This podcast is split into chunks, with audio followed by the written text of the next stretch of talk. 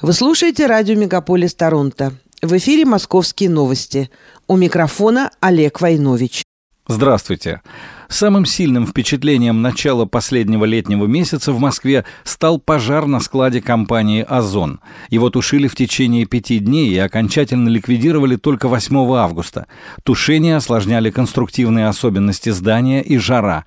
Площадь возгорания достигла 55 тысяч квадратных метров. Кровля склада обрушилась на площади 22 тысячи квадратных метров. По данным Следственного комитета, среди возможных причин пожара – короткое замыкание, нарушение техники безопасности при сварке, неосторожное обращение с источниками тепла. По предварительным данным, в результате ЧП погиб один человек, пострадали 13.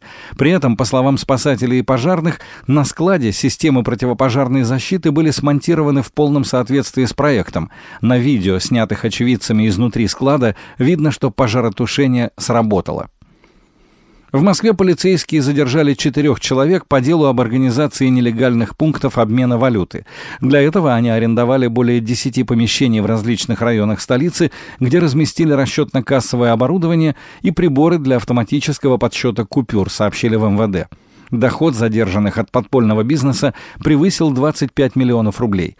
Задержанным грозит до 7 лет тюрьмы и штраф до миллиона рублей или в размере дохода осужденного за 5 лет.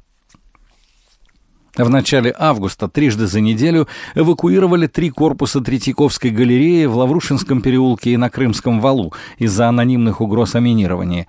В пятницу, по данным источника ТАСС в экстренных службах, из здания вывели около 400 человек. Посетителям, которые не смогли закончить осмотр или купить билет на то время, когда музей был вынужденно закрыт, разрешат посетить его в любое удобное время до 14 августа. Теперь в продолжение музейно-выставочной темы к более позитивным новостям. На ВДНХ прошло масштабное празднование 83-летия главной выставки страны. 6 и 7 августа в программе были концерты и выступления всадников Кремлевской школы верховой езды, интерактивные зоны и тематические экскурсии, мастер-классы и лекции, гастрономические сюрпризы и специальные акции. Всего подготовили более 200 мероприятий. На главной аллее ВДНХ работали восемь праздничных площадок. На каждой воссоздали обстановку, соответствующую той или иной эпохе, начиная с 1930-х годов. Там же провели костюмированные парады. Кроме того, в инфоцентре, в арке главного входа и в билетном центре на Центральной аллее можно было подписать открытки, выпущенные ко дню рождения выставки, и отправить их в любую точку мира. В субботу, 13 августа, в музее гаража особого назначения на ВДНХ открывается выставка «Борьба за скорость», посетители которой смогут увидеть 15 уникальных советских гоночных автомобилей. По словам организаторов, они считались утраченными, но были возвращены к жизни поисковиками-историками и мастерами-реставраторами. Среди автомобилей «Победа Спорт» и «Эстония», ЗИЛ-112С и «Тарту», «Харьков» и «Киев Спорт» и другие – Посетителям также представят более 500 экспонатов из истории самобытного гоночного автоспорта СССР. А в Манеже открылась выставка «Город для каждого», где представлены индустриальные достижения столицы. На ней можно будет сравнить жилье из трех временных измерений. Например, заглянуть в бабушкину хрущевку и рядом увидеть новые квартиры по программе реновации в натуральном масштабе. Посетители смогут погрузиться в атмосферу ретро, увидеть старый телевизор, ковер на стене, дедушкину газету и бабушкино кресло. В то же время москвичи оценят качество отделки новой квартиры, узнают, как строили дома в 1960-х и какие технологии используют в современном строительстве. Выставка работает до 21 августа. Отдельно стоит рассказать о том, что мэр Сергей Собянин выделил грант на проведение 44-го Московского международного кинофестиваля. Он пройдет с 26 августа по 2 сентября.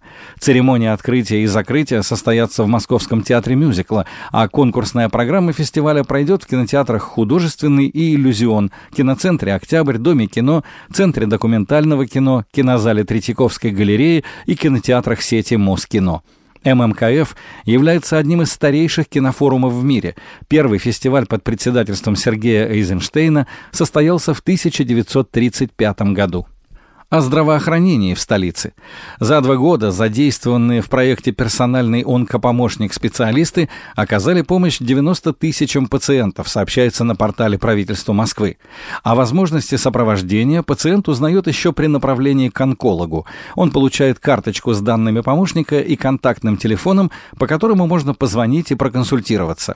Личное общение, понимание и поддержка, которую оказывают онкопомощники, очень важны для пациентов, отметили в столичном комплексе социального развития. В проекте задействованы свыше 80 специалистов. Они помогают пациенту записаться на прием, напоминают о записи, о необходимости сдачи анализов или прохождении диагностики. За два года работы проекта «Спортивные выходные» для москвичей организовали более трех тысяч тренировок, от йоги до интенсивных функциональных тренировок, сообщили в мэрии. В новом сезоне тренировки организовали в новых точках – Доме культуры ГЭС-2, на крыше Северного речного вокзала и в парке Царицына. Проект дает возможность заниматься спортом не только на качественном уровне, но и совершенно бесплатно. К новостям строительства.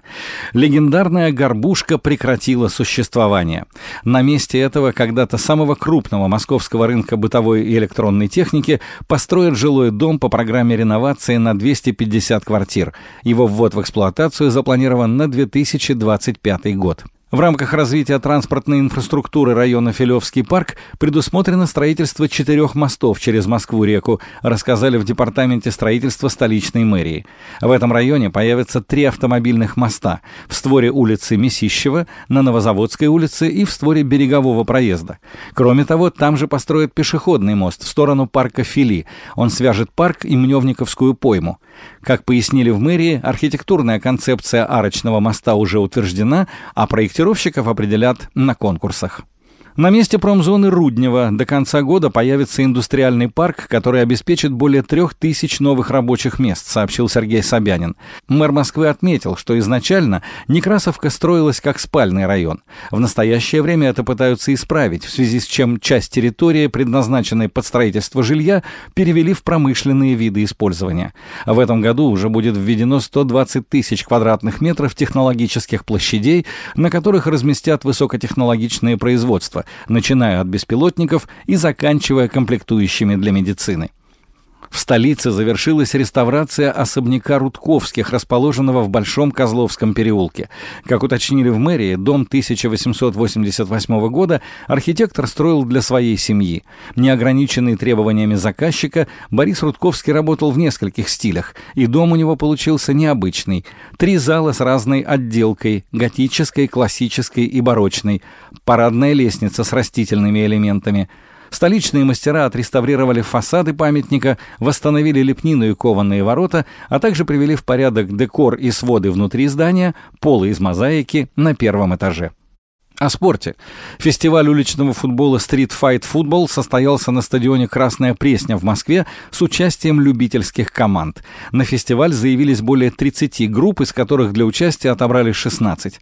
Победителем турнира стала команда «Юность». Руководитель движения Movement GO Христиан Синчугов отметил, что в дальнейшем планируются подобные мероприятия также по волейболу, баскетболу и киберспорту и о праздниках. 2 августа десантники отметили День воздушно-десантных войск, а также Ильин день. Не обошлось без неизменных атрибутов – голубых беретов, флагов ВДВ и купания в фонтанах. В этом году местные власти заблаговременно пообещали отключить 2 августа фонтаны в Ростове-на-Дону, Новосибирске, Краснодаре и Анапе. В полдень в северной столице приостановил работу фонтан «Маяк» в парке 300-летия Санкт-Петербурга. Туда, несмотря на плохую погоду, ныряли десантники в большом количестве.